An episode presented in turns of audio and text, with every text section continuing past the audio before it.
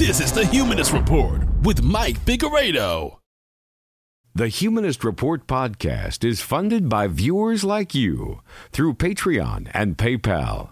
To support the show, visit patreon.com forward slash humanist report or become a member at humanistreport.com. Now, enjoy the show. Welcome to the Humanist Report podcast. My name is Mike Figueredo, and this is the 156th edition of the program. Today is August 16th, and this episode of the show is sponsored by our newest Patreon and PayPal contributors, and that includes Aaron Washington, Alexis Haas, Courtney Gadd, John Steinheimer, Julie Costantin, Maeve Kelly, Pauline Pavone, and Sean Knight. So thank you so much to all of these kind individuals. If you'd also like to sign up to support the show, you could visit humanistreport.com slash support or check out patreon.com forward slash humanist report. So on today's episode, first, we'll talk about how conservatives have been dogpiling on Alexandria Ocasio-Cortez lately in an effort to delegitimize her. So we'll talk about a CBS News journalist who published an article comparing her to Sarah Palin, and also Trump supporters question whether or not she's smarter than a fifth grader. And Ben Shapiro got a little butthurt when she turned down an offer to debate him.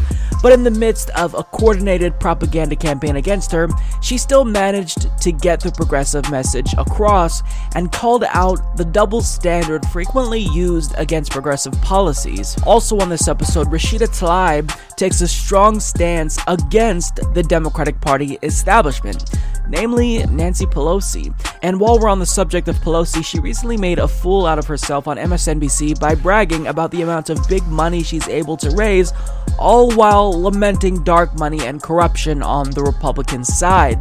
Additionally, DNC Chairman Tom Perez led an effort to reverse the DNC's two month ban on contributions from the fossil fuel industry. We'll talk about that, and while we're still on the subject of corporate Democrats, Cory Booker accidentally advocated for Palestinian human rights, but backtracked immediately.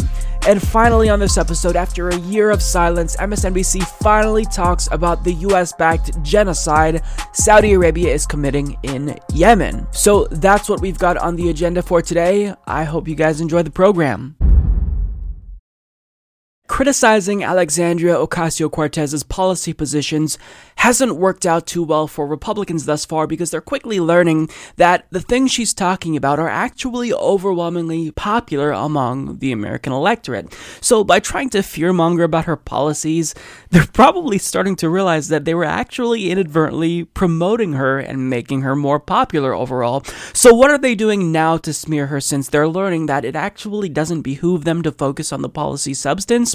Well, they're attacking her for one of her greatest strengths. They're trying to tell us that she's actually dumb and ditzy. She's stupid. That's literally their new coordinated effort to delegitimize Alexandria Ocasio Cortez. And as a result, we get headlines like this from CBS News.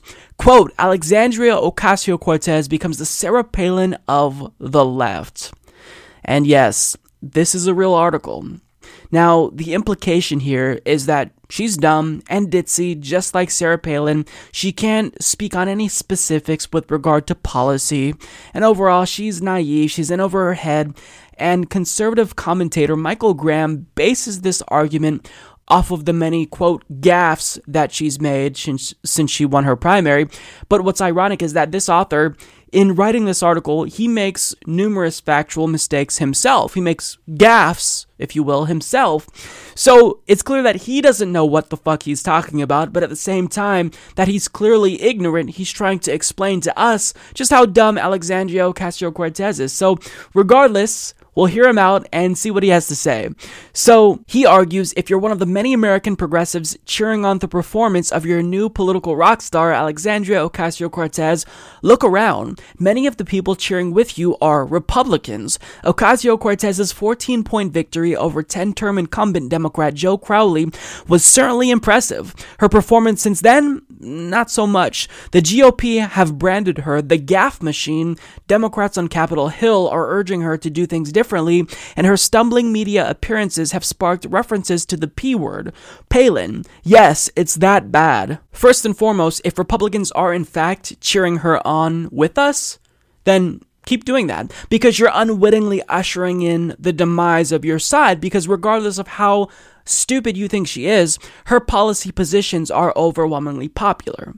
We've done this on the show where we've gone issue by issue and we've we've looked at the policies on her platform and we've showed how they have majority support among the American electorate. Now that's with the exception of abolish ICE, but that's the only exception. Everything else she's talking about like Medicare for all, a federal jobs guarantee, these are things that actually resonates with the American people because they see how these policies would actually have a positive impact on their lives.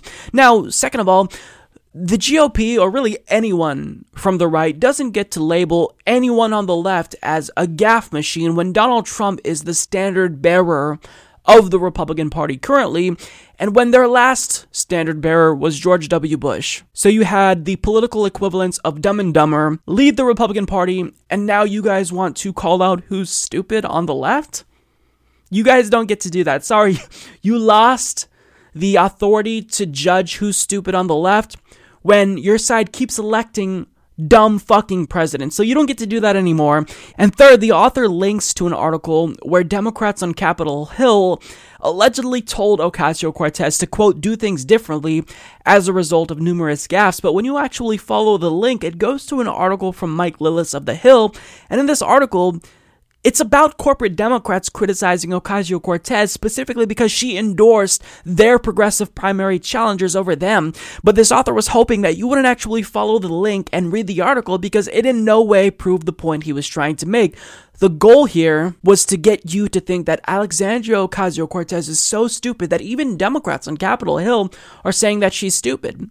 But in actuality, that article is about them being butthurt that she's criticizing not only them, but endorsing their progressive primary challengers. So the article doesn't prove what you what you think it proves, but certainly I think that he is aware of this. He just was hoping that you would be lazy and not click on the link. But I actually clicked on the link. It doesn't prove what you want it to prove. But nonetheless, I do want to get to to the specific gaffes because he cites six in particular. And out of all of these gaffes, there's only one that's actually a real gaffe. So he states in the short six weeks since her upset primary win, Ocasio Cortez claimed unemployment is low because everyone has two jobs. So I'll grant him this one. That's a gaffe because clearly she misspoke. I think overall what she was talking about is how, you know, everyone, you know, they might have jobs, but they're lower paying jobs. So the un- unemployment rate, generally speaking, that's that's not a good gauge of just how well the working class in America is doing. But she didn't make that point. That's not what she said. So sure, that's a gaffe. But everything else. Definitely not a gaffe. And in fact, in chalking some of these, quote, gaffes up to gaffes, it really shows how ignorant the author is himself. So he states that one of her gaffes was that she referred to Israel's, quote, occupation of Palestine and struggled to explain what that meant. This one is not a gaffe. In fact, referring to Israel's occupation of Palestine as such that's not even up for debate. In fact, you don't have to take my word for it. This is what the UN said. In its resolution 2334, the Security Council reaffirmed that the establishment by Israel of settlements in the Palestinian territory occupied since 1967, including East Jerusalem, had no legal validity and constituted a flagrant violation under international law and a major obstacle to the achievement of the two state solution and a just, lasting, and comprehensive peace. So so, her not being able to articulate that doesn't qualify as a gaffe if she actually admits that she's not an expert on this particular subject. It would have been a gaffe if she tried to answer the question while not actually knowing what she was saying and ended up saying something that was incorrect, but she said that she wasn't an expert. And by referring to Israel's quote, occupation of Palestine, I mean, that's not a gaffe, that's a fact. Now let's go on to another gaffe he states that she claimed the upper middle class doesn't exist anymore. So even though this isn't technically true, I wouldn't characterize this as a gaffe because she was clearly speaking to the fact that the middle class in America has in fact been disappearing over the last two decades. Also, he states that she wrongly accused her defeated Democratic opponent of plotting a third party challenge against her. Again, this is not a gaffe, it's a fact. Joe Crowley is not only remaining on the ballot under the banner of the Working Families Party after they asked him to take the necessary steps to remove himself, but he also refuses to endorse someone as a successor to him. So again, these are not gaffes, but we have two more here.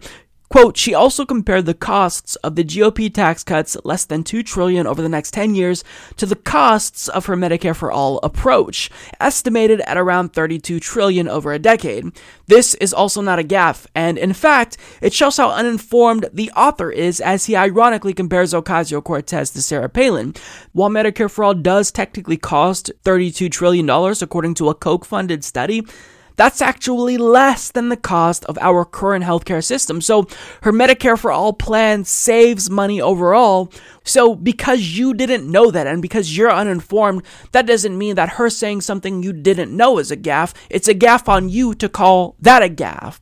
Now also, he states, to make matters worse, she added this during a CNN interview.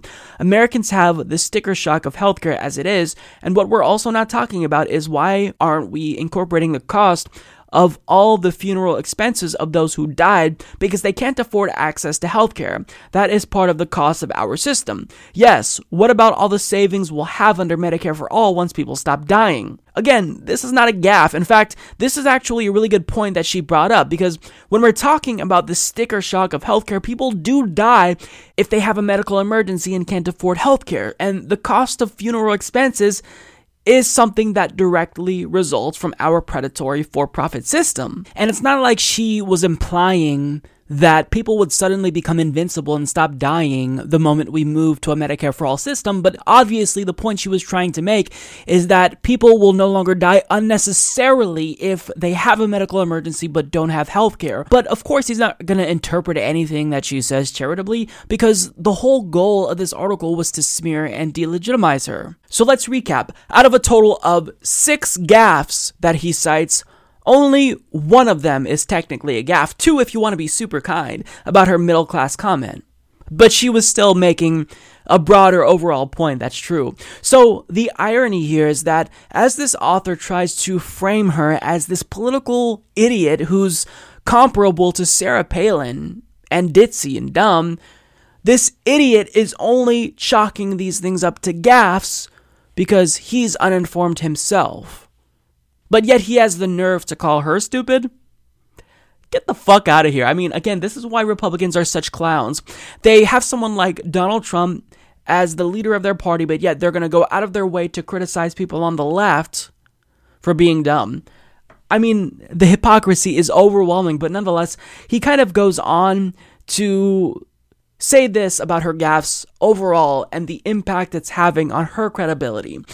Ocasio Cortez's gaffes have become so frequent and harmful that a cottage industry has risen up on the right to trumpet them. She's become a staple of talk radio, and clips of her less than flattering moments frequent Fox News. Websites like the Washington Free Beacon and the Daily Caller delight in highlighting the latest misstep from the new poster person for American progressivism. And you say that they're all attacking her because she's making gaffes and because she's dumb, but what's clear to people with brains is that they're attacking her not because there's merit to their claims, but because this is a strategy for them. Since they can't criticize her policies, since her ideas are popular, and since fear mongering about socialism doesn't really work as well as it did before, and since she's an incredibly well spoken, clearly intelligent individual, they're targeting her intelligence because it's actually one of her biggest strengths. If they all dogpile on her at once in this coordinated effort to convince ordinary Americans that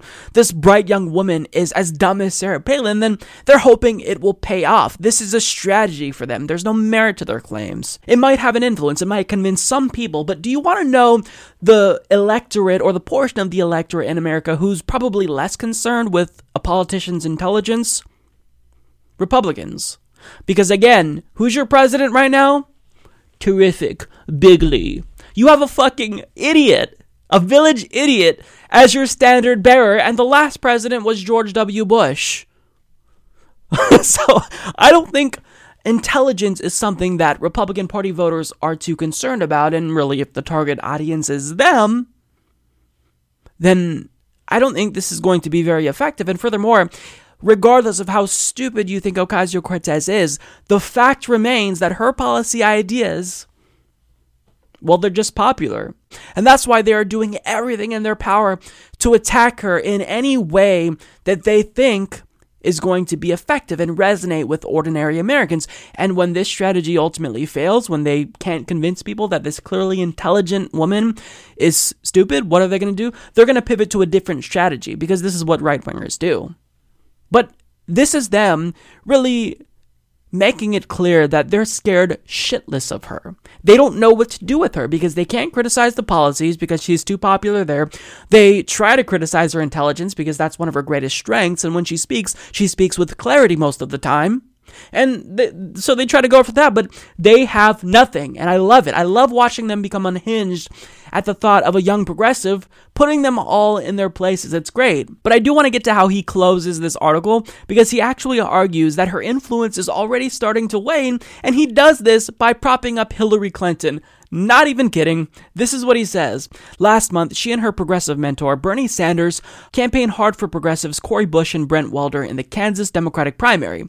Both lost. In a Politico article titled Down Goes Socialism, Bill Scher notes that it was Hillary Clinton and not Ocasio Cortez whose endorsement carried the most weight in Michigan last week.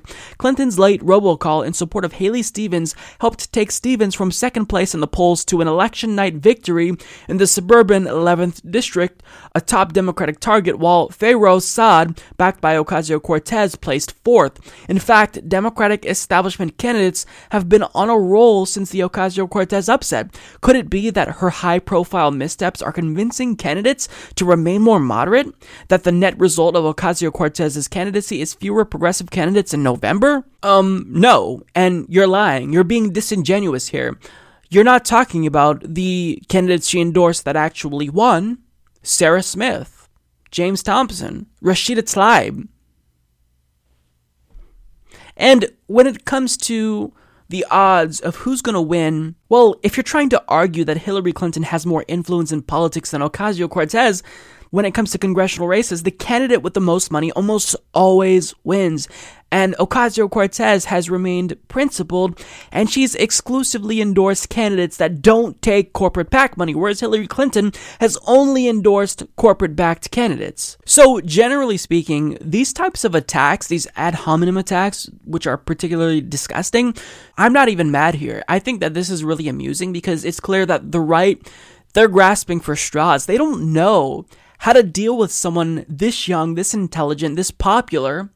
So they try to go after one of her greatest strengths because that would be a way to kind of bring her down a few notches, really to kind of call into question her intelligence by highlighting all of these gaffes. But in actuality, she's made a couple of gaffes. I mean, come on. The propaganda wing of the Republican Party, Fox News, has now decided that their main criticism of Alexandria Ocasio Cortez will be that she's unintelligent. Big league.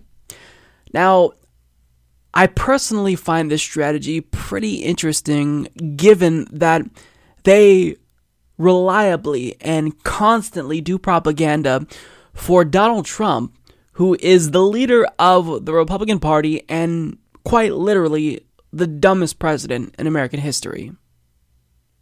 But nonetheless, they're going to tell us how stupid our favorite politician is. Here's what they say Democratic darling Alexandria Ocasio Cortez taken to task, getting fact checked for gaffes like these. You use the term the occupation of Palestine. I think it, what I meant is like the the settlements. I am not the expert on geopolitics on this issue. Unemployment is low because everyone has two jobs. Capitalism has not always existed in the world and it will not always exist in the world. Medicare for all is actually much more is, is actually much cheaper than the current system that we pay right now. Really? Well, the Washington Post revealed that Alexandria Ocasio Cortez's gaffes are not just embarrassing, they're actually wrong. The New York Socialist firing back, claiming, yes, sexism. That's right. Social media stars and Trump supporters Diamond and Silk join us now to react. Welcome to you both, ladies. Thanks for being here. So, a socialist from the Bronx says a bunch of crazy stuff that she clearly doesn't know enough about. The Washington Post fact checks her. They always do that to conservatives. They finally do it once to a socialist. They find at least five claims to be false. She says, You can't say that about me. That's sexist. What do you make of that? Well, see, that's what they do, and this is what Democrats do. First, they play the race card, uh-huh. and when that don't work, now they play the sexist card. That's what uh-huh. Hillary Clinton did when she said, "Oh, uh, women didn't want to vote for her." Mm. But here's the deal: here's this the young deal. lady, you know, I wonder if she's smarter than a fifth grader. I wish she would debate a fifth grader, and let's see how smart she is.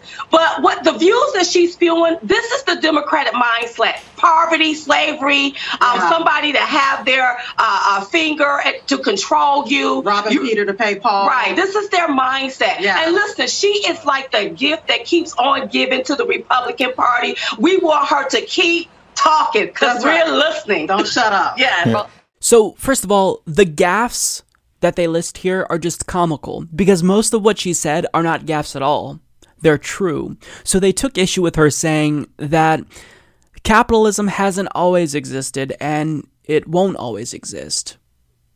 That's just a statement that's half true and half highly probable.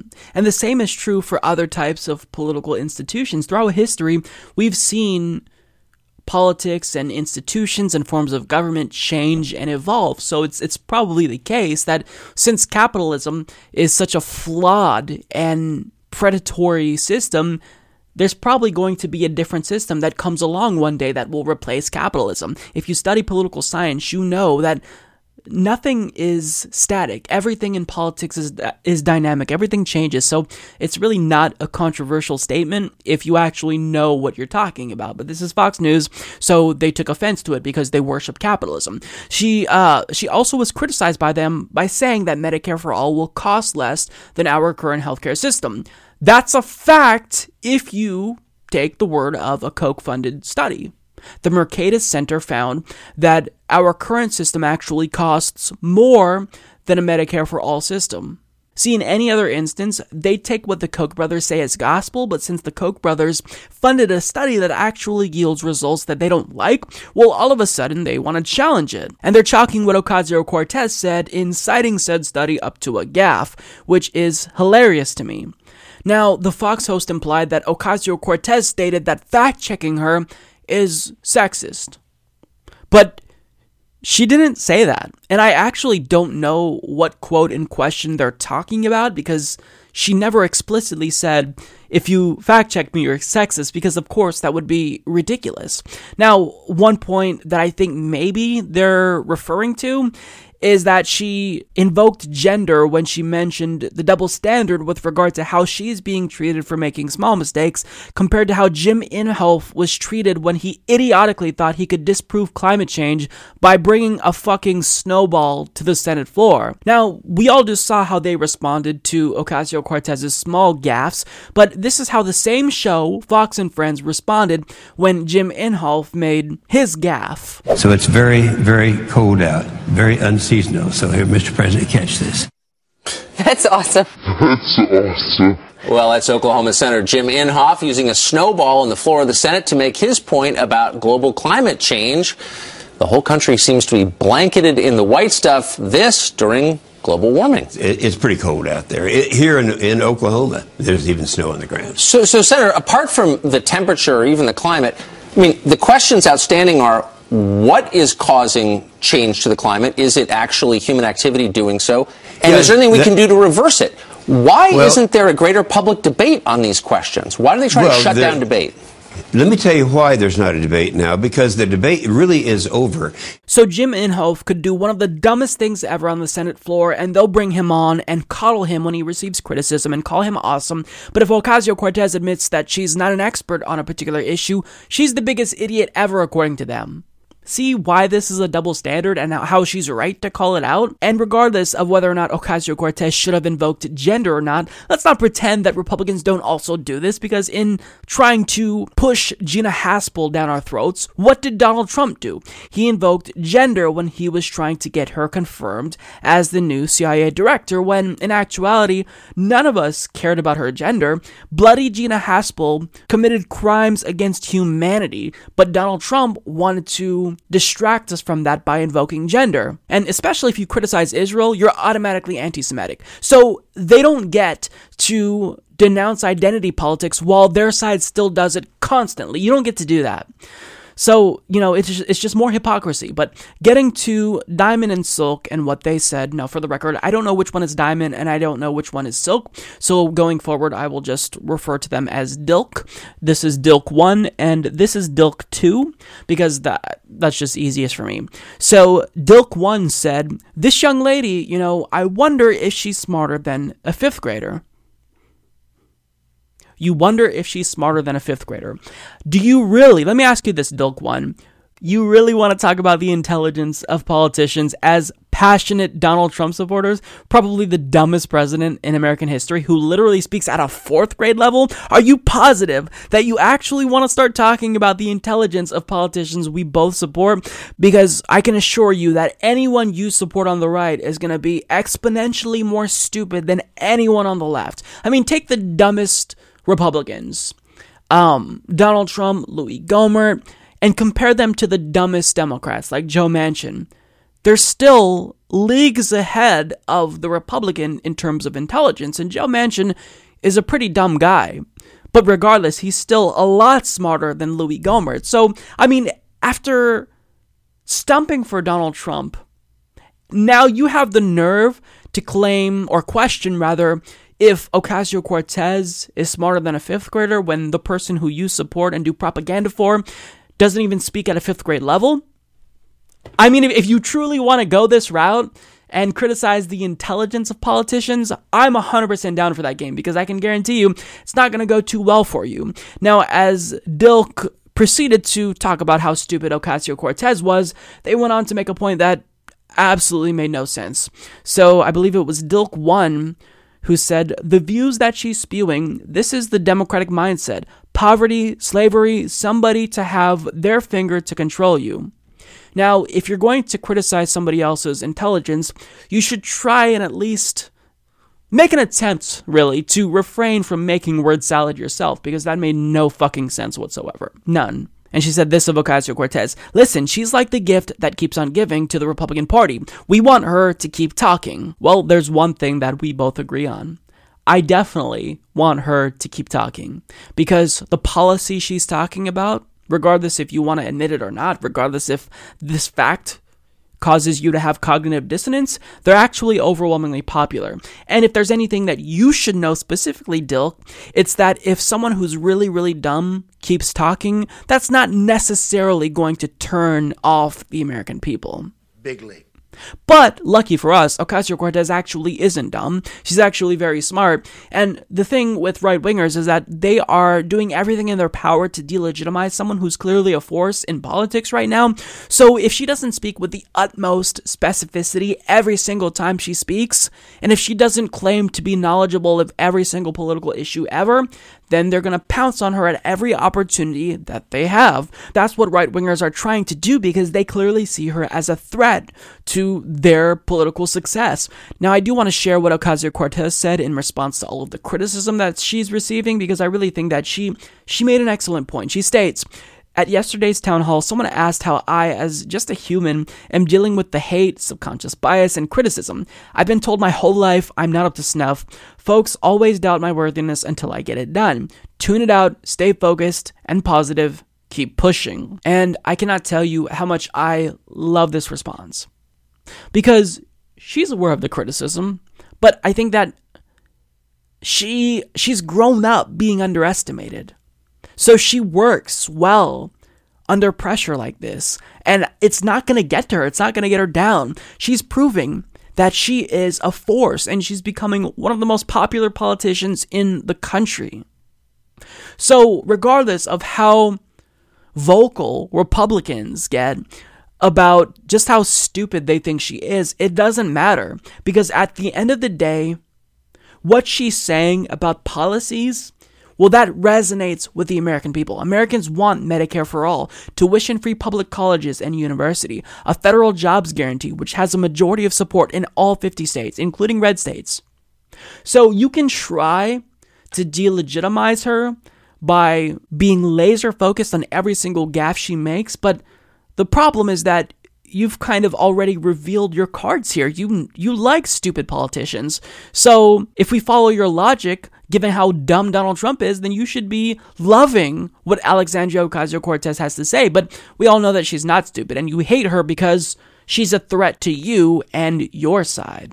So, um, you know, they can keep trying to criticize her, and Republicans can compare her to the Sarah Palin uh, of the, or call her the Sarah Palin of the left, rather. Um, it doesn't matter because the policies are what matters to Americans. And at the end of the day, she's giving Americans concrete policy ideas that will actually improve their lives. And that's a winning strategy. Right wing political commentator Ben Shapiro decided that lately he just hasn't been getting enough attention, and as a result, this prompted him to challenge Alexandria Ocasio Cortez to a debate. And he said that in the event she agreed to a one hour debate, he would contribute $10,000 to her campaign. Now, before we get into the actual substance here of the story, as an intellectual, I would have expected Ben Shapiro to know that offering someone $10,000 constitutes a campaign finance violation because, as we all know, the federal limit is $2,700. And seeing that Alexandria Ocasio Cortez doesn't have a super PAC, well, giving her $10,000 is illegal. So not only is she legally prohibited from accepting $10,000 from you, she could actually be penalized in the event she accepted it. Now, the fact that Ben Shapiro didn't know this is a little bit striking to me, but I think he probably knew it and again just wanted attention. But her answer essentially was no. Now, she didn't respond directly to him by turning him down, but she responded indirectly by chalking up his offer to catcalling. She said, just like catcalling, I don't owe a response to unsolicited requests from men with bad intentions. And also, like catcalling, for some reason they feel entitled to one. And because Ben Shapiro is so important, the New York Times decided to write an article talking about her response and how she said no and likened his offer to catcalling. And of course, this ended up garnering a lot of attention within conservative circles, and a lot of them decided to jump on the bandwagon here in hopes that they might be able to capitalize on Ocasio Cortez's fame in the way that Ben Shapiro did by also challenging her to a debate as well well. And subsequently, Candace Owens decided to double Ben Shapiro's offer by offering 20000 to debate her. And then Charlie Kirk decided to jump in and offer her $100,000 to any charity of her choice. And then Dave Rubin, oh, never mind, I don't actually know if he raised the stakes because he blocked me. The point is that these right wing ideologues, they felt entitled to get a response from her. They felt entitled to be able to debate her, but she doesn't owe you shit. She doesn't owe you a goddamn thing. And it never behooves the left to debate conservatives in the first place because that implies that certain ideas are debatable when they're not. We shouldn't have to debate you guys about whether or not anthropogenic climate change is real or about whether or not people without healthcare should die if they can't afford it. And furthermore, these aren't even your authentic opinions. They're what your financiers at Learn Liberty and PragerU pay you to say and think. And even if these were your genuine, authentic feelings on policy, well, these aren't things that are up for debate. And furthermore, even if she decided to debate you, what would be the point of that? Because we all know exactly what this would come down to.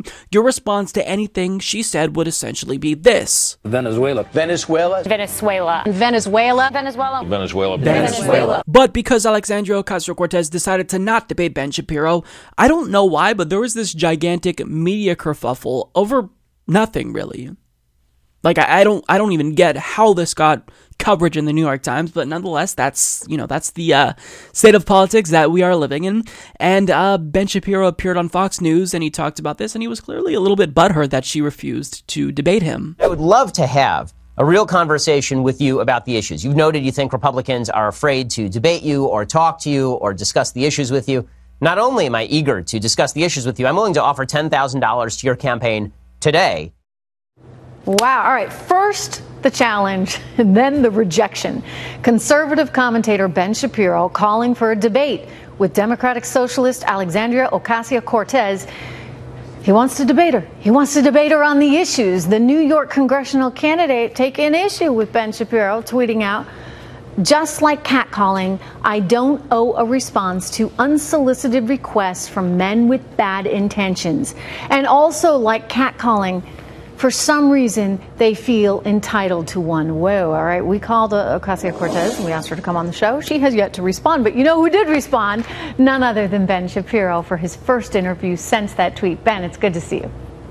Good to see you. Making First of all, I, I just want to know she, quickly. she's making news with you here. Say, go ahead. yeah, uh, go, quick, quick comment. First of all, how dare you catcall Alexandra Ocasio Cortez by inviting her on your show? I mean, how dare you? That's sexism in action right there. yeah, apparently. You know, what do you think of that, though? I mean, to use that term, which, um, you know, that's just to, to remind everyone a woman's walking down the street and someone, you know, whistles or something, that's catcalling. Uh, how is what you did? Asking her to have an intellectual debate on the actual issues, how is that in any way relevant or similar uh, to a catcall?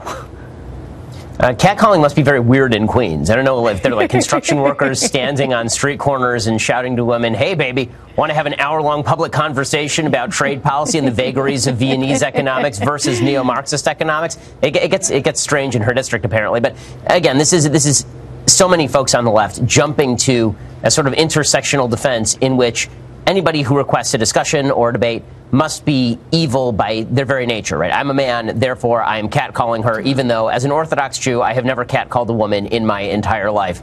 Uh, it, it's catcalling because I guess if I suggest that I want to have a conversation, I'm demanding a response. Well, every request is a request. All she had to say here was, nah, that would have been fine. I mean, she's got that prerogative. But she, she, she goes around talking about how. though? I mean, that's part of our platform, absolutely. right? Everybody's a victim, and, and you know we need to take as much money as we can from everybody else to redistribute it. That's what socialism is about. So is she just playing that victim card? No question. And, and the fact that she feels the necessity to go to this particular card, right, to, to, to play the I'm a, I'm a female and therefore I'm being victimized, this is like catcalling. The fact she goes there instead of just saying, you know what, I'm not interested in debate, the reason she didn't say the latter is because she didn't want to look like she was afraid. Uh, and she's been going around on, on the internet suggesting that people like Allie Stuckey are afraid of her when they make satire about her, or that people on the right are deeply afraid of her perspective. And then the minute that somebody says, you know what, I, I'm willing to have a discussion or a debate with you, and not only that, just to make it worth your time, I'll give money to charity or your campaign, uh, then it's all of a sudden catcalling if if you suggest such a thing. It's pretty amazing. So clearly, he felt like her goal was to demonize him and try to portray him as a sexist pig for likening his debate offer to catcalling. But that's like, you need to calm down, Ben. I don't think that that was what she was trying to do at all.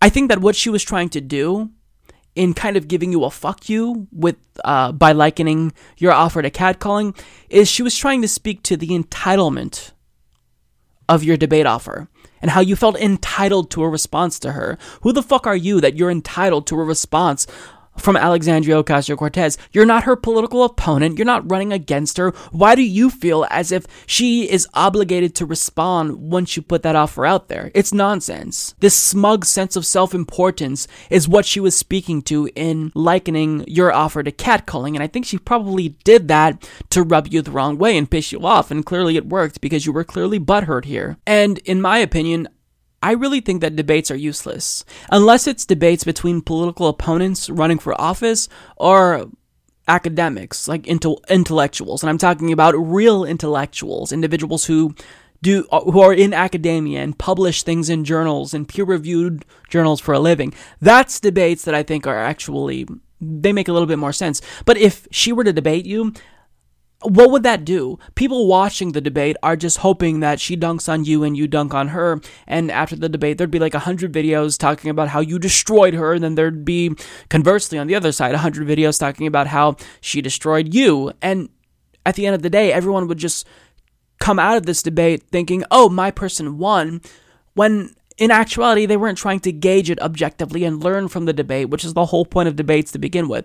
So I don't even think that debates are worthwhile at all for the left with regard to right wingers. And as someone who runs a media company that profits off of views and clicks, it would serve Ben Shapiro much more than Ocasio Cortez, even if he lost, because the debate would undoubtedly drive views and clicks to his website. But with all of that being said, since Charlie Kirk and Candace Owens all decided to jump in and up the ante, and since this clearly got Ben Shapiro views and clicks, even if she didn't attend the debate.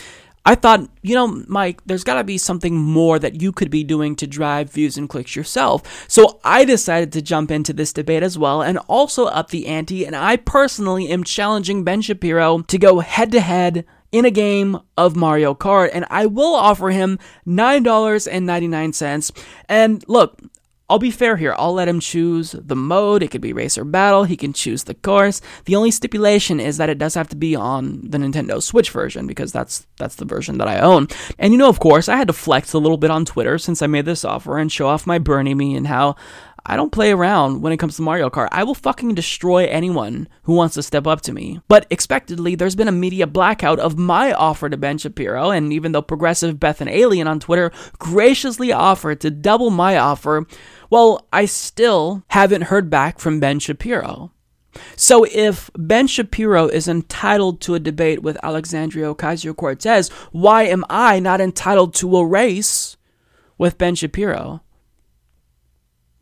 It's almost as if he knows that he has nothing to gain from this, and I'm only challenging him to a race to gain attention. Hmm.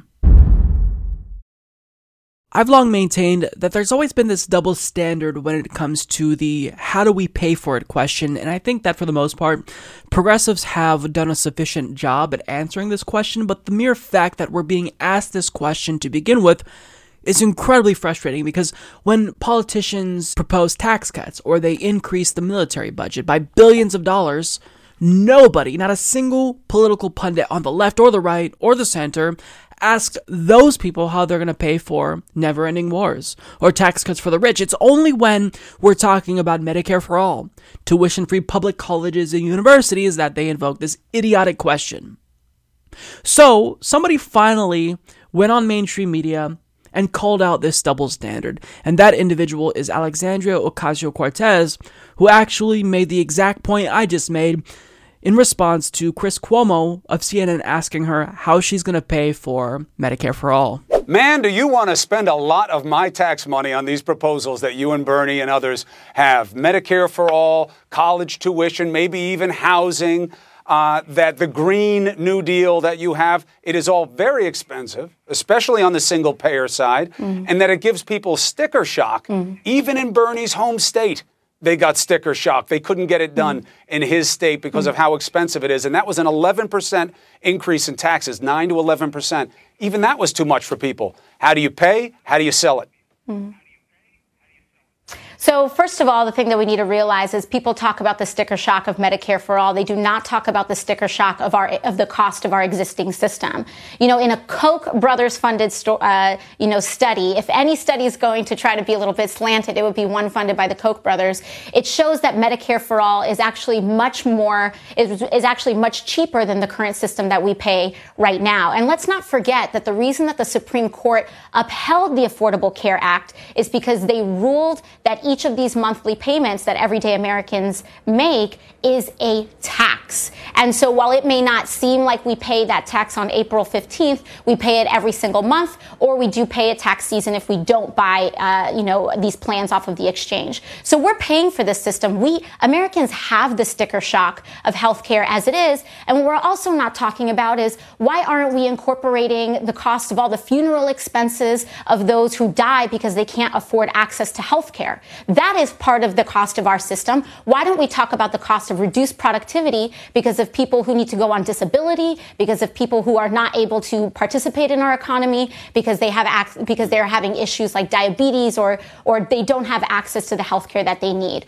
I think at the end of the day, we see that this is not a pipe dream. Every other developed nation in the world does this. Why can't America? And that is the question that we need to ask. We have done these things before. We write unlimited blank checks for war. We write a two trillion, we just wrote a two trillion dollar check for that tax cut, the GOP tax cut, and nobody asked those folks how are they going to pay for it. So my question is why is it that our pockets are only empty when it comes to education and healthcare for our kids? Why are pockets only empty when we talk about 100% renewable energy that is going to save this planet and allow our children to thrive? We only have empty pockets when it comes to the morally right things to do. But when it comes to uh, tax cuts for billionaires and when it comes to unlimited war, we seem to be able to be to, to invent that num- that money very easily. And to me, it belies a lack of moral priorities that people have right now, especially the Republican Party. So what she did there was powerful.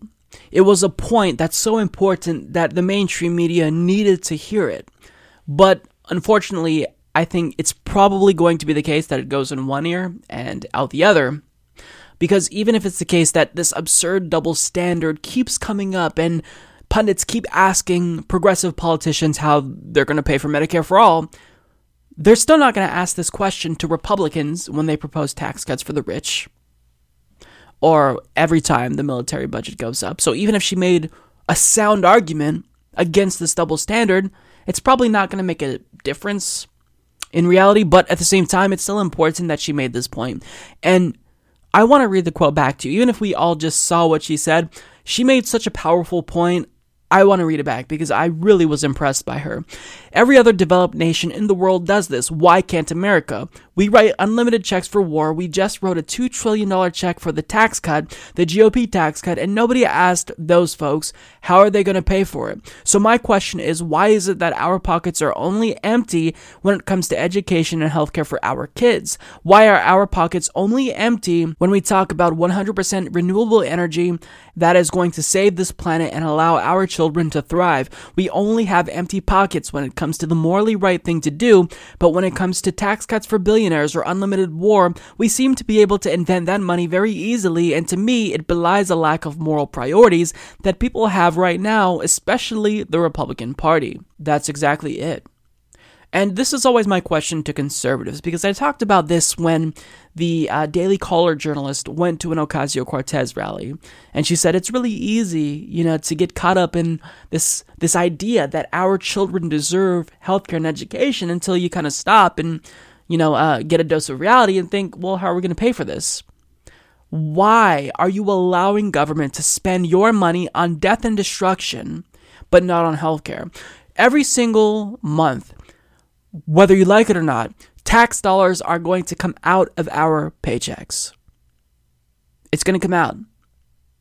Why aren't you demanding that you get a return on that investment? Why aren't you demanding that those tax dollars actually benefit you? Why is that such an absurd thing to do? For us to ask that our tax dollars not go to more wars and to actually fund healthcare, things that would help Americans. I mean, that's the whole point of tax dollars, right?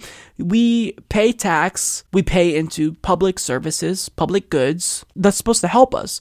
But conservatives are perfectly fine with tax dollars going to wars. And I find it absurd. The minute we start talking about paying for Medicare for all, they, they can't handle it. People in mainstream media melt down. Look, these are rich people that don't know what ordinary Americans deal with. Chris Cuomo can talk about, oh, this sticker shock. I don't want to pay for, you know, the, I don't want to have my taxes increased to pay for healthcare. I don't know if that's his position, but that was certainly implied in his framing of the question. But he's not calling out the government spending millions of dollars to drop bombs on the Middle East and North Africa. He's not concerned at all with us sending dollars and weapons to Saudi Arabia to commit genocide in Yemen. He's not concerned with that. It's only when healthcare comes up that's when they start talking about the cost and how we're going to pay for it. It really does show how morally bankrupt we are, how ass backwards our priorities are as a nation, and it shows just how effective right wing propaganda has been at brainwashing American citizens. If we're at a place where we're only questioning how we can afford healthcare and education for our children, but never talking about the cost of war, both monetarily and in terms of human life, there's something fundamentally wrong with American political discourse. Fundamentally wrong. And what's the poison that caused people to think this way? It's right wing propaganda. We're all being bombarded with right wing propaganda. They have these right wing talking points that our friends and family parrot. And since it's repeated so much, nobody really stops to think wait, this is a really fucked up way of thinking. Why are we questioning how we pay for Medicare for all, but they just upped military spending again? We're spending more than $700 billion on the military. That's what, 60% of our discretionary budget? Why is it okay for us to constantly increase military spending, but the minute we talk about raising taxes a little bit on the rich to pay for Medicare for all, it's absurd. our priorities are so ass backwards in America, and it's 100% due to right wing propaganda. So the fact that Ocasio Cortez went on mainstream media and made this point and called out this double standard, that's really powerful. I don't think it's going to have that much of an effect unless we all start making this point and we kind of push back with with equal ferocity against right-wing propaganda, but at the same time just to hear her say it was really refreshing. Um, and I was very happy that she made this point. Nancy Pelosi recently appeared on the latest episode of MSNBC's AM Joy for an interview with establishment loyalist Jonathan Chait, and she made the case for herself as to why she should remain in a leadership position within the Democratic Party. And as you're going to see here, her argument was astoundingly hypocritical. These are the 51 people who were surveyed who are candidates. 42 of them are not Democratic nominees. Nine of them are incumbents who have said that they will not support you in the run for Speaker. Um, well, let why, me just well, say first. Well, why, well, one, I mean, why not, if the Democrats take back the House, give up the gavel? Well, first of all, let, let me just say this, and I know NBC leaders. has been on a jag of this. This is one of their priorities to undermine my prospects as Speaker. But putting that aside, the I have not asked one person for a vote. I haven't asked a candidate or an incumbent for a vote. What's important, and I know better than anybody how important it is for us to win this election because I see up close and personal what the Republicans and this president are doing. I do not think our opponents should select the leaders of our party. The Republicans are spending millions, tens of millions of dollars against me because they're afraid of me, because I outraise them in, in, the political arena, because I outsmart them at the negotiating table, and because I'm a woman who is going to be a seat at that table. And that, for me, is very important. If Hillary Clinton had won and had the, sat at the head of that table, be different. But I, am not yielding. Uh, I'm not yielding that. You said that it's part of the reason is because you're a woman. And in doing my research, your favorable rating among Democrats actually surprised me given given the scuttlebutt. It's 55%. But let me just say this. I have made some very powerful enemies. Uh, challenging the fossil fuel industry in terms of clean air, clean water, food safety, and the rest. Wall Street with Dodd Frank reform, health care, uh, uh, bringing in all of the anti government uh, ideologues. Uh, name any subject, whether it's the environment, whether it's women's right to choose, whether it's gun safety, whether it's immigration fairness, and the rest. So there's big money out there against me. The more they make this point, though, the more money I raise. If you see their letters, their fundraising letters, they say we have to stop her because she's just a, uh, a, a force that is amassing the resources to win this election. And that is what I will continue to do. And they only help me when they go after me. So, first of all, I found it really interesting that she actually got defensive and took a jab at NBC itself for even bringing up the fact that there are people within the Democratic Party that don't want to support her if she does, in fact, decide to run for a leadership position again. That was interesting. You can tell that it's getting to her and that we need to keep the pressure up because she is hearing criticism. Now, another thing she said here that rubbed me the wrong way, she said, I do not think our opponents should select the leaders of our party. The Republicans are spending millions, tens of millions against me because they're afraid of me, because I outraise them in the political arena, I outsmart them at the negotiating table, and because I'm a woman who's going to have a seat at that table. And that for me is very important. If Hillary Clinton had won and sat at the head of the table, it'd be different. So, first of all, she's basically saying that, well, you know, since Republicans don't like me, should we really give Republicans what they want? But she's missing the point. Republicans don't care about you, Nancy. They're featuring you in political ads because you're not popular even among your own base, and thus you are an effective strategy. So if they can link other congressional candidates to you, That's a tactic that's effective. It's been shown to really actually have an impact. Your own party doesn't like you, and in fact, you acknowledged before that you're aware of one of the criticisms of your own constituents. In my district, they call me a corporate pawn uh, because my district is so progressive. So she knows that we don't like her and she knows that Republicans don't like her, so obviously it's going to be useful for Republicans to use her as a device to win congressional elections. That's the point. Simply saying that, oh, if you if you get rid of me, you'll appease Republicans, that doesn't matter. They don't care about you, Nancy. They're only using you because you're not great and we don't like you.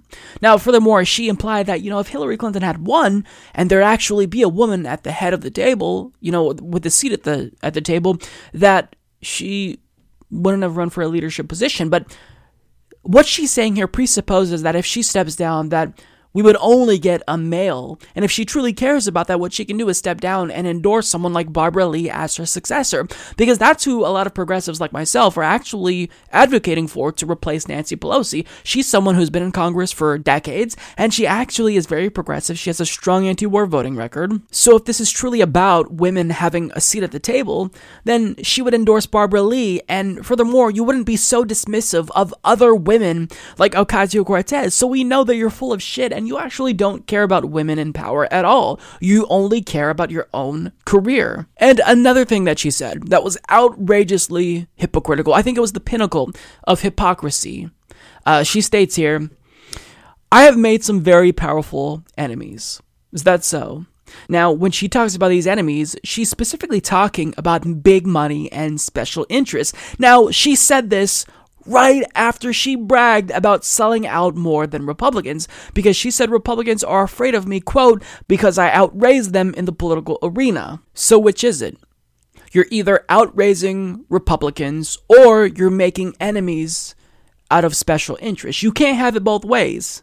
Either you're a sellout or all the special interests are against you and you're not a sellout. But understand, she contradicts herself again. That wasn't just a one off statement. Uh, she states, Big money out there is against me. The more they make this point, though, the more money I raise. If you see their fundraising letters, they say we have to stop her because she's just a force that is amassing the resources to win this election, and that is what I'll continue to do. This is absurd. Does she even hear what she's saying? She's speaking out of both sides of her mouth. On one hand, she's saying, you know, um, Big Money hates me. But on another hand, she's literally bragging about how much money she's able to raise and how she can outraise Republicans. That's why they're afraid of her. I mean, this, I don't even know what to say about this. Is, is it technically true that right wing billionaires like the Koch brothers and Sheldon Adelson may not like her? Sure, but she's taking money from virtually every industry she claims to have made an enemy out of. so my my question, Nancy, is with enemies like this, who needs friends? If all those special interests are your enemies who you just bragged about being able to raise money from, I mean, do we see the problem here? Do we see the the just brazen hypocrisy here? I mean, this hearing her speak almost makes my head explode because she doesn't get it's not connecting how being an enemy of big money donors and selling out the most to big money donors, those are mutually exclusive things. You can't be both of those things at the same time, Nancy. Either you're a sellout or you're not. She doesn't get it. After she just bragged about what a prolific fundraiser she is and how she's able to outraise Republicans constantly, she's going to break the hypocrisy meter again in this next clip and talk about how problematic dark money is when she was asked what the Democratic Party stands for. There are a lot of people out there, particularly Democrats, who are, who are saying the Democrats have no message. The Democrats, they don't know what they're for. They know they're against President Trump, but they don't know what they're for. Is that a true statement? And if it's not, what are Democrats for? Democrats are for the people. Uh, for, what does that mean? Democrats exactly? are for the people. It means we are for the people having lower health care costs, reducing the cost of prescription drugs. Democrats are for bigger paychecks by building the infrastructure of America, creating good paying jobs. Again, Democrats are for making government work uh, by reducing the role of big, dark money in politics.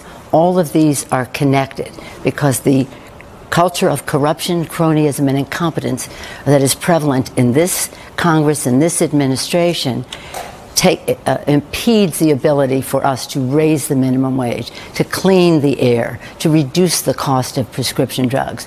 So we have to be, we have unified in our message. This came from the members, and it is being uh, road tested now in August uh, as we go forward. Well, I'm very proud of David Cicilline, Cheri Bustos, and Hakeem Jeffries, who honchoed all of this. Mm-hmm. And it's it's not that we don't know what we stand for; it's how do we convey the message.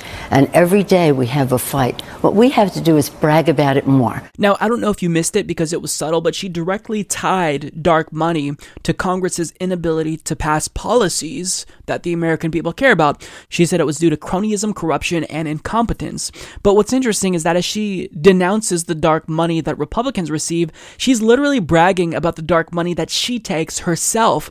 And ironically, as she's listing off the policy ideas that the Democratic Party is supposedly in favor of, notice how she doesn't say something like Medicare for all. She just states access to healthcare is something that the party is advocating for. Now, why won't she say that she supports Medicare for all or that Democrats support Medicare for all? Well, it's specifically because she's taking dark money from health industry PACs. So when she talks about dark money impeding Congress's ability to pass popular policies, she's right, but she isn't willing to admit that dark money also corrupts Democrats as well. And it's precisely why we no longer want her to be the leader. So she's speaking about this problem of dark money that plagues Republicans, all while not realizing dark money is preventing them from supporting policies that Americans overwhelmingly support, like Medicare for all.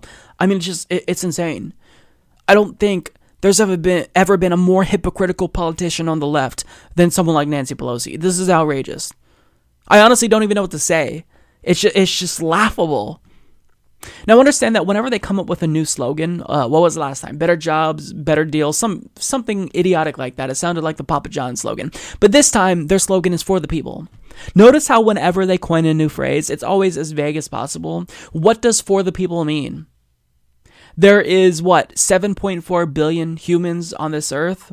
There's uh, more than 300 million Americans. I mean, which people are you for? There's a lot of people. You have to you have to pick and choose which people you're in favor of. Are you in favor of working people or rich people? You can't be in favor of both simultaneously. It doesn't work that way. You have to choose which people you're in favor of. You can't just say, I'm for all people, because that means absolutely nothing. People like Nancy Pelosi, they remain intentionally vague because they want to pretend to be for average Americans while actually serving their donors behind closed doors. And she mentioned that they're testing out this slogan, and that that actually irritated me as well because they just don't know how to not be fake because they don't have a message. She doesn't have a message. You shouldn't have to focus group or test out slogans. Just talk to people. Talk to people. That's all you have to do. Talk to normal people, see what they want. And that's what you base your message off of. But they, they have nothing. And it's precisely why Nancy Pelosi has got to go. Because so long as she's in power, so long as she is in a leadership position, then it's going to embolden the right and Republicans will keep winning. And certainly, don't get it twisted. Chuck Schumer has got to go as well because as horrible as Nancy Pelosi is, Chuck Schumer I think is exponentially worse and more spineless. So the reason why Republicans are able to win is because the Democratic Party is so painfully incompetent and so mind-numbingly, brazenly hypocritical that they, they don't even see it. They don't see what we see when she speaks and how hypocritical she looks to simultaneously denounce Republican Party corruption but brag about the Democratic Party's corruption and how she's keeping them corrupt. I don't know what to say. This party is a joke. Justice Democrat Rashida Tlaib is poised to replace John Conyers after she won her primary last Tuesday, and she's actually making quite a bit of headlines, namely because if she's elected, she'd be the first Muslim woman in Congress. Now, as corporate media brings her on and interviews her, they're trying to gauge what type of Democrat she's going to be exactly. Now, what's interesting is that they're learning not only how progressive she is, but just how outspoken she is as well, because she was asked whether or not she would support Nancy Pelosi in the event she runs for a leadership position again. And her answer was refreshingly honest. When you were elected uh, formally in November, you will have a vote as part of the Democratic caucus as to who will be the next Democratic leader, whether it be the minority leader or the Speaker of the House. Will you vote for Nancy Pelosi? Probably not. Probably not. That's my answer. No, probably not. Why not?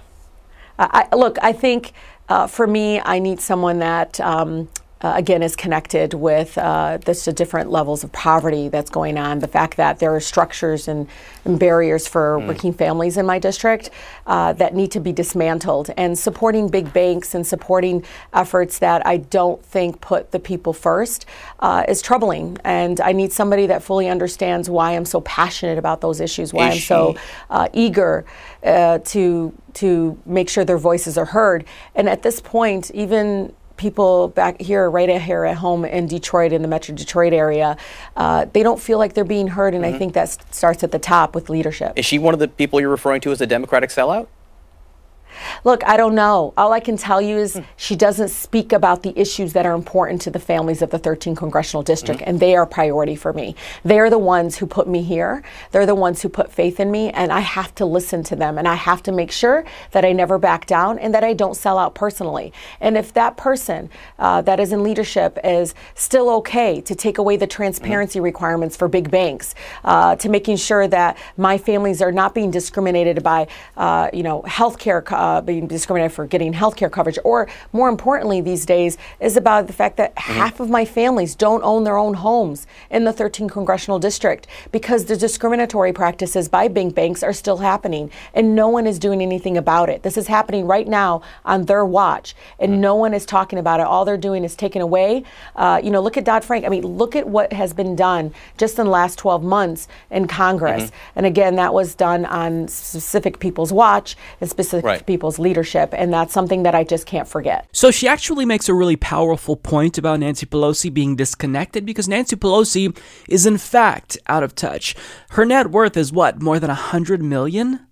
Someone who has that much money can't possibly empathize with the struggle of ordinary Americans and how they have to live paycheck to paycheck, how they struggle to pay for their prescription drugs as the prices rise. I mean, Nancy Pelosi, she doesn't know what normal Americans are dealing with. So I think that that's actually an excellent point to make against Nancy Pelosi.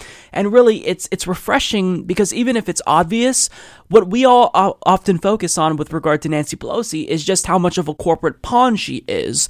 But the sheer fact that she's just super out of touch is really, really important. We need someone who's going to lead the party that's supposed to represent working families to actually know what they're dealing with. And Nancy Pelosi, she just, she has no clue what they're dealing with. Now, when Rashida was asked, whether or not she thought Nancy Pelosi was a sellout, I was expecting, you know, kind of a dodge on that question because it's it's kind of difficult if you're going to be arriving to Congress. You don't want to call the leader a sellout and pretty much screw yourself over, set yourself up for marginalization. You don't get any committee appointments. But I mean, she she actually gave a surprising answer. I would have liked her to just call Nancy Pelosi a sellout, but I get that that's going to be awkward given that she will be arriving to Congress. And she said, "Look, I don't know. All I can tell you is she doesn't speak about the issues that are important to the to the families." Of the 13th district, and they're a priority for me. And that was actually a really great answer. Now, of course, we all know that Nancy Pelosi is, in fact, a sellout. I don't even think that's debatable. She often brags about how much money she raises, and she was on MSNBC. And in an interview with Jonathan Chait, she was talking about how she frequently is able to outraise Republicans, which is why they're so terrified of her. So, I mean, the fact that she's a sellout, it isn't even up for debate. Nancy Pelosi is the definition of a sellout, and I think she's the embodiment of everything that's wrong with American politics in general, and this culture of corruption that plagues Washington, D.C., and makes all of these politicians beholden to their corporate donors. But I like that she actually she kind of left the door open. Would I have liked her to say, yes, Nancy Pelosi is a sellout? Obviously. Of course, I would have liked that, but again, I get where she's coming from in her position, being an individual that will be going to Congress, trying not to make too many enemies. We all know that individuals in Congress, they're not too keen on Alexandria Ocasio Cortez being so blunt in her criticism of them. So I do, I do get that she's trying to temper her response a little bit, but Rashida actually returned to CNN the following week. And the pundits at this point, they kind of acknowledged that her comments kind of rubbed certain Democratic Party establishment figures the wrong way, and she was asked to clarify her statements. Specifically to Pelosi, I mean, those are pretty strong allegations, right? Saying that Yeah, she doesn't I mean, care about these people. That This she's is- well, but this is claims before I got elected. Before I got elected, I have been critical of both Republicans and Democrats that removed the transparency requirements through Dodd Frank. I mean, these are things that, to me, protect the working class families. These are things that I think are critical to ensuring that we feel like we have a seat at the table. And look, this is a new generation, a new era. This is time for a new approach to public So- service that is so so different what- than what we've had. I what Na- absolutely, but it's very important to know. I absolutely respected the leadership of, Mm-hmm. of Nancy, leader Nancy Pelosi. You should know that I have been so supportive of a number of things that she's done to not only elevate But women, you think it's but time also, for a new voice. I mean, you think it it's time is, for a new is. voice. There's which- nothing which- wrong by saying there's a new some- voice. Doesn't mean that I don't support the work that she's done. Yeah, so again, what she's saying here makes perfect sense. And I think that Rashida was going out of her way to compliment Nancy Pelosi and embed a compliment in every single sentence of her criticism of Nancy Pelosi. But you really don't even have to do that because Nancy Pelosi, I mean, her record speaks for itself. Under her leadership, the Democratic Party has been decimated. And that's a fact that we all have to acknowledge, and we have to acknowledge that that fact has empowered the Republican Party, undoubtedly. Now, that's not to say that Nancy Pelosi hasn't done some good things. Yes, I think most progressives will, in fact, acknowledge that, but that's just not enough overall. Doing some good things isn't enough for how much work needs to be done in order to save the working class. And furthermore, in areas where Nancy Pelosi has actually taken us a step forward, overall, she's taken the party at large multiple steps backwards because she's raised so much corporate cash for herself and for the party that they don't even know how to govern or function without it. And that's hurt the party because what voter wants to get out and vote for someone who very clearly isn't looking out for them, who very clearly is doing nothing more than trying to appease their corporate donors and looking out for their own career. Nancy Pelosi isn't just a corporate pawn, but she made the party become even more dependent on these large multinational corporations and their contributions. Now, it's not just Nancy Pelosi, because this is kind of the consequence of Citizens United and McCutcheon, but it still remains that Nancy Pelosi, in raising large sums of money from the most despicable special interests in the country, from virtually every special interest in the country, with the exception of maybe what, the gun lobby, it's still making the entire party a bunch of pro corporate zombies. Now, CNN actually asked Rashida to respond to Nancy Pelosi's defense of herself, and this is what she had to say. Let me play what she said over the weekend defending herself because your calls for new leadership are similar to what some Republicans, including the president, are saying, you know, that it's helpful to them. Uh, they're saying, uh, you know, keep Nancy Pelosi in, in, in power and, le- you know, in leadership because that hurts the Democrats, which helps us. So here's how Pelosi defended herself over the weekend. I do not think our opponents should select the leaders of our party. The Republicans are spending millions, tens of millions of dollars against me because they're afraid of me, because I outraise them in, in the political arena, because I outsmart them at the negotiating table, and because I'm a woman who is going to be a seat at that table. Do you think she has a point in this warning uh, to Democrats? I don't know if it's a warning to Democrats as much as to the political culture that's in, in Washington, D.C.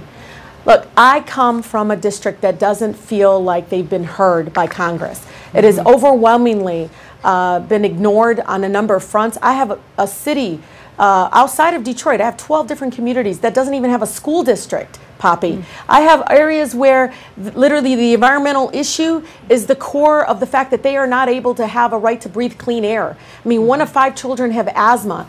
I have another area in my district that you look, turn around the corner, you see more poverty, you see more decay. And so, what I'm telling you is that we don't feel like we have a seat at the table, and they are priority to me. And I am going to go there. And I said, probably not, because I want to make sure that they have a voice in the leader mm-hmm. that's going to run uh, the United States Congress. Do, and do that is my right that, to be able to speak you, on their behalf and to say. And you have spoken about people you call Democratic sellouts that you think, frankly, yeah. don't care about the people you've just uh, elaborated on. Is Nancy Pelosi as much as disconnected? Is Nancy Poppy. Pelosi a a Democratic sellout in your mind? Is she, is she disconnected from those people? I think so. So that was actually a really great response because what Nancy Pelosi is saying is that she's an asset to the party because she's such a prolific fundraiser.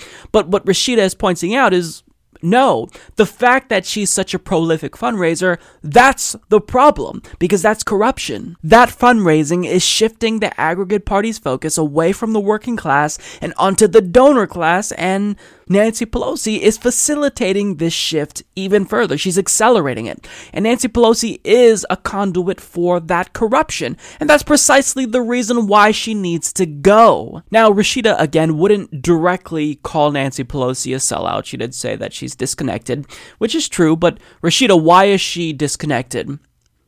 Because she's a sellout. Now, again, I, I don't want to be too hard on Rashida because I do get that she doesn't want to go to Congress making too, too many enemies. But at the same time, you know, part of me thinks that you're going to already be marginalized and ostracized when you get to Congress anyway because you're not taking corporate money and because you're very progressive.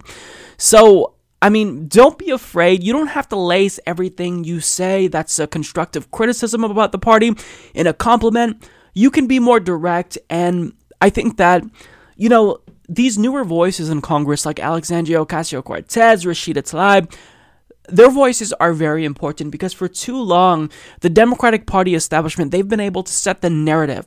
And if you question whether or not, you know, Nancy Pelosi is a sellout, you're sexist, or whether, you know, other politicians are actually looking out for you, then you're just emboldening the Republican Party. When in actuality, our criticisms they're substantive. We're criticizing the Democratic Party because we live in a two party system effectively, and one of those parties at least needs to be somewhat liberal. And at this point, we have basically two right wing parties. One is centrist to center right, the Democrats, and one is just cuckoo for Cocoa Puffs. They're right wing extremists. So all we're trying to do is facilitate a shift of the Overton window. And make the Democratic Party just a little bit more liberal. And these are criticisms that the Democratic Party doesn't want to hear, but they desperately need to hear. So I definitely am liking what I see of Rashida Tlaib. I haven't had her on my show, but you know, the first impression that I've had of her has been fairly positive, and I'm really excited to see this new generation of progressives sweep Congress because man, we definitely need some new voices. Less than a week after learning about a new study that warned of a runaway global warming effect, Chairman Tom Perez announced a new rule in order to reverse the DNC's two month ban on fossil fuel contributions. And guess what? The DNC adopted it. So, as Jessica Corbett of Common Dreams reports, just two months after the Democratic National Committee was celebrated by environmentalists for banning donations from fossil fuel companies, it voted 30 to 2 on Friday to adopt a resolution from Chair Tom Perez that critics said effectively reverses the ban and represents an absolute failure by the DNC. As climate reporter Kate Aronoff outlined in a series of tweets, Perez's resolution is premised on the party's support for unions, but ultimately will enable fossil fuel executives to use their money to try to influence Democrats. The unanimously approved original resolution, which requires the DNC to reject corporate PAC contributions from the fossil fuel industry, was spearheaded by Christine Pelosi, the daughter of Democratic House Minority Leader Nancy Pelosi, and a member of the DNC's executive committee. Christine Pelosi tried Friday to pressure the committee to remove the language in Perez's resolution, which undermines the ban on corporate PAC donations, but her proposal was voted down 28 to 4. And in a tweet, she later explained to be clear, DNC staff and officers never consulted me on language to reverse my resolution banning corporate fossil fuel PAC money, and now they said they have to keep the resolution as is because of all the work we did. Four yes votes, 28 no votes, so my motion to ban PAC money fails. So understand that the DNC finally does something praiseworthy and we give them credit where it's due, and two months later they reverse it. Why? Because it's likely the case that when they voted on this ban for corporate PAC money from fossil fuel companies, they immediately received a lot of pressure from these companies that do want to donate to the Democratic Party and the DNC specifically. And of course, because Tom Perez is a corporate tool, he immediately caved to that pressure. Now, it's the case that Democrats in general, they take less money from the fossil fuel industry than Republicans, but Cenk Uygur made this point on TYT, and it's a great point. The reason why they still give money to Democrats is because they're trying to buy complacency.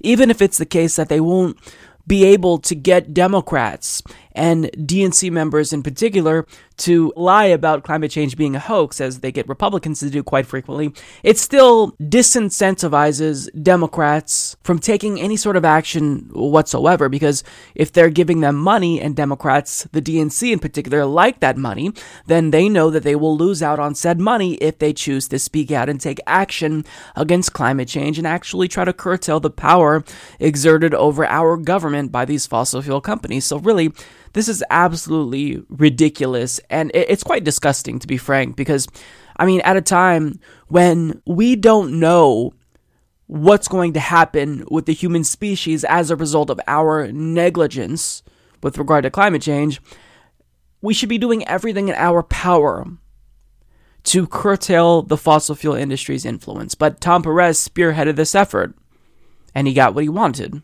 Now, the DNC spokesperson contends that this reversal was all done at the behest of workers, and it wasn't done because they want to be more corrupt. And as Kate Aronoff of The Intercept explains, DNC spokesperson Xochitl Hinojosa said the decision was made after hearing concerns from labor that this was an attack on workers. This resolution acknowledges the generous contributions of workers, including those in energy who organize and donate to Democratic candidates. And only an idiot would buy that excuse because that's all it is. It's an excuse. What this is about is allowing fossil fuel companies to donate unlimited sums of dark money through PACs. That's what this is about. And even if it's the case that they got some union leaders to come out against this ban, well, in reality, we all know that this was about corruption and not workers. So, in effect, the DNC just used organized labor as an excuse to preserve the right of fossil fuel corporations to freely donate and peddle influence within the Democratic Party. Labor higher ups may well have strong armed Perez into writing the resolution, but it's also a convenient cover for some Democrats to continue courting relationships with fossil fuel donors who, suffice to say, likely aren't the hardscrabble fossil fuel workers Perez proposal references. So Tom Perez did this because he's nothing more than a corporate tool. He's nothing more than a conduit with which corporate influence flows from outside to within the DNC. That's all this is about. And he's going to go on cable news if they even decide to press him on this and he'll cite that bullshit excuse that we did this for workers. We couldn't you know we couldn't harm workers. And we we listened to the industry. We listened to workers. We listened to union leaders. And we decided to take their advice and reverse this ban on fossil fuel contributions. And he might even deny that this effectively reverses the ban on fossil fuel contributions. He might deny that because these corporate tools, they always try to word things in a way that gives them enough wiggle room to try to deflect. But we all know what this is about. Tom Perez is a corporate tool. He's shown that time and time and time again. So, because he continuously spits in our faces, here's what we need to do. We need to sign the petition to get Tom Perez removed and to call on him to resign. And this petition now has the support of 10,000 individuals who believe he is not fit to serve at the head of the DNC. So, um, this honestly isn't surprising, but I am a little bit surprised, to be honest, that they reversed this ban that quickly because you'd think that they try to do something this sleazy, you know, um, maybe not that fast, right? I mean, just two months after they passed this ban on fossil fuel contributions. You'd want to wait if you're trying not to, you know, rouse suspicion, but Tom Perez doesn't give a damn. He's shameless, and yet he'll go on corporate media with a big, huge smile on his face, and he'll do his little thumb pointing thing, and um, he'll pretend like he's this nice guy and he's just looking out for the workers and, you know, the labor unions, when in actuality, he's a corporate tool, he's a puppet, and that's all he's ever going to be. So, since he can't represent us, We've got to get his ass out of the DNC. Sign the petition. It may not have an effect, but at least make your voice heard at a minimum. At the Netroots Nation conference in New Orleans, Cory Booker, the corporate hooker, posed for a photo while holding a sign that states, From Palestine to Mexico, all the walls have got to go. Now, that sign is perhaps the least controversial thing ever for a so called liberal politician to do, but nonetheless, he was still criticized for it. There were individuals on the right who said that him holding up the sign was anti Semitic because, of course, any criticism of Israel, any advocacy for Palestinian human rights, it's all anti Semitic if you're a right winger or even a left winger in some instances. But he was attacked for it. Um, and what did he do? Did he hold strong? Did he say, no, I'm going to stand up for Palestinian human rights? I don't care what you say because it's the right thing to do. And I'm going to have the courage to speak out on their behalf since they don't have a voice. Well, of course, he didn't say that. He backed away from the sign, and his staff actually issued a statement almost immediately once the image surfaced online. And as Zaid Jilani of The Intercept reports, it seemed as though Booker's choice to enthusiastically pose with the pro Palestine sign might be part and parcel of his move to the left, but within hours, his campaign disavowed the whole thing. His spokesperson, Jeff Giertz, told the Jewish Telegraphic Agency that Booker was simply snapping photos with fans and that he had had no idea what the sign actually read.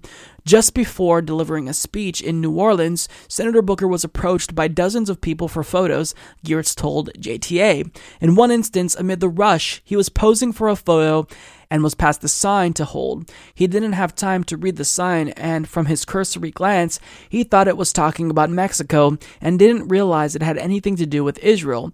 Giertz went on to defend the wall in question, the separation barrier Israel has erected in the West Bank, Booker hopes for a day when there will be no need for security barriers in the state of Israel, but while active terrorist organizations threaten the safety of the people living in Israel, security borders are unfortunate but necessary to protect human lives, he said. Giertz's statement echoes the pro wall rationale used by the Israeli government, but that reasoning ignores the fact that the barrier extends far into Palestinian territory, providing Israel an opportunity to continue to expand settlements. The international human rights community's position on the wall reflects leftist critiques that are rooted in an objection to Israel's choice to build on Palestinian land and displace Palestinian people, not an objection to Israel protecting itself. Even former President George W. Bush no left winger, was initially quite critical of the barrier. It is very difficult to develop confidence between the Palestinians and Israel with the wall snaking through the West Bank, he said. Later, he backed down on his criticism when the Israeli government pressed forward. Booker's disavowal then stung to those on the left who saw the photograph as evidence of progress, even while it assured those whose politics more closely aligns with the state of Israel. It was especially frustrating given how unlikely the excuse seemed in light of the context of the event. So, do I buy his excuse that he didn't read the sign and he just kind of had this cursory glance and thought it was about the wall on our southern border? No, I don't. Because for someone as focus group driven as Cory Booker, he's not just going to willy nilly hold up any sign that someone gives him. He's going to read it thoroughly before he holds it up because as he'd know, he could be inadvertently endorsing something that he disagrees with, so he probably read the sign and seeing that it wasn't controversial because it's not. He held it up, and once he got criticism, then he decided to backtrack. But it really shows that he has no spine whatsoever. What a coward this guy is. In speaking out against a wall built in Palestinian territory, that takes zero courage whatsoever. You're not brave to denounce it. It's just common sense. The UN Security Council has said that Israel's ongoing occupation of Palestine constitutes a flagrant violation of international law. That's the language that they used. but yet he can't even condemn something that's common sense that everyone else in the world sees.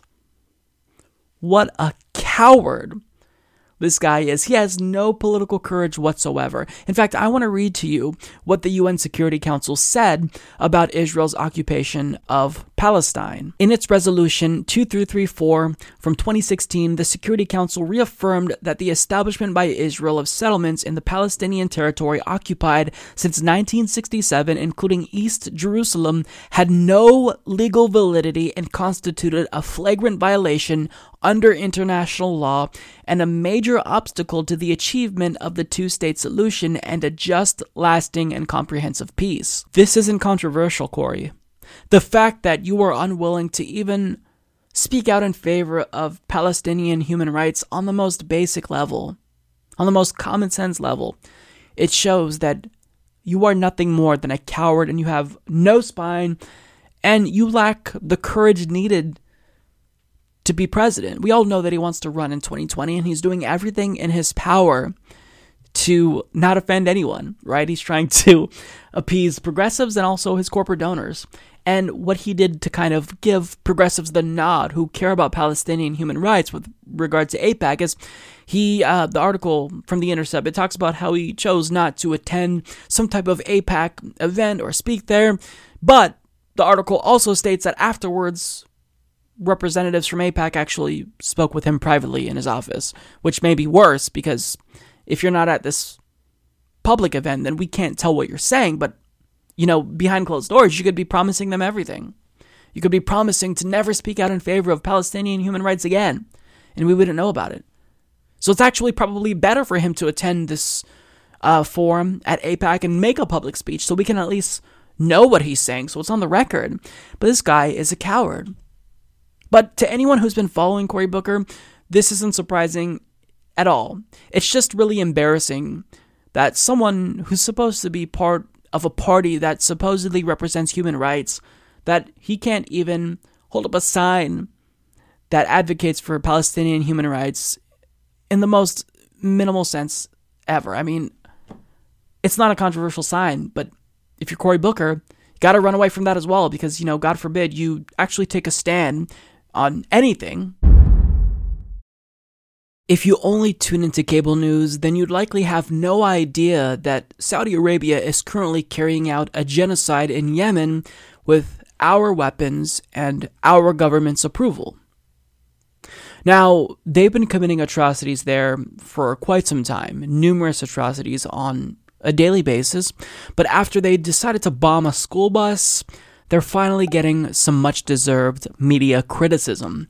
As BBC News explains, at least 29 children have been killed and 30 wounded in a Saudi led coalition airstrike in Yemen, the International Committee of the Red Cross says.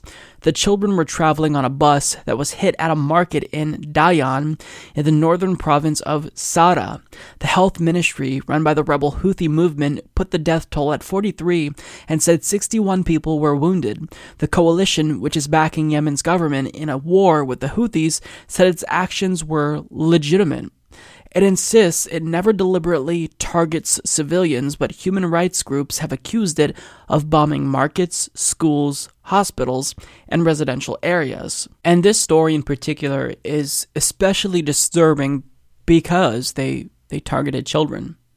But really, it's just one of numerous examples of the atrocities that continue to occur in Yemen that have been completely ignored by the mainstream media. This isn't this isn't new. It's been happening, but nobody is talking about it. Now, as Adam Johnson of Fair writes for Truthdig, it's actually been more than a year since MSNBC even mentioned Yemen. He explains on July 2nd, a year had passed since the cable network's last segment mentioning U.S. participation in the war on Yemen, which has killed an excess of 15,000 people and resulted in over a million cases of cholera. The U.S. is backing a Saudi led bombing campaign with intelligence, refueling, political cover, military hardware, and as of March, ground troops. All of this is happening in the so called liberal news network that's supposed to represent the left, that's supposed to be the liberal equivalent or Democratic Party equivalent of Fox News, it's not even mentioning these things. This is a 24 hour news network, and they couldn't even find two minutes of any one day for the past year to dedicate to Yemen, to inform their viewers about the atrocities Saudi Arabia is committing with our weapons and approval. They've failed us. The mainstream media has absolutely failed us. They failed the American people and they've failed the people of Yemen. They're supposed to be informing us about these things. That's their job. And they haven't been doing their job. But thankfully, this week, after we got the report of them bombing a school bus and killing 29 children, finally, one MSNBC host decided to cover it briefly Chris Hayes. And he actually did a surprisingly thorough job. If I were to stand here on this broadcast and tell you that a foreign power had bombed a school bus full of American children, there would be no bigger story. We would be in a state of panic, horror, and mourning and almost certainly immediate war. In fact, the thought experiment doesn't even work because if that had happened, you wouldn't need me to tell you about it at 8:45. You'd know minutes after it happened. Well, today, a foreign power did bomb a school bus full of children.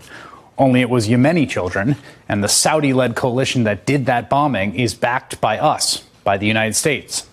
The images you're about to see are extremely disturbing, and it's because a school bus bombed in a crowded market was left utterly destroyed resulting in the deaths of at least 50 people, and most of them are children, and injuries scores more.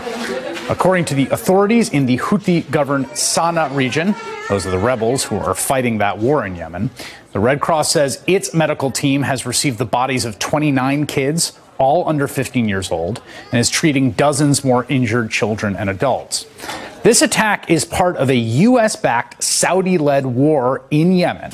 And it began during the Obama administration. It has intensified under the Trump administration. It has prompted what NGOs call the biggest humanitarian crisis in the world. And I quote here with indiscriminate and disproportionate attacks on civilians, denial of access to humanitarian aid, and the use of starvation as a weapon of war.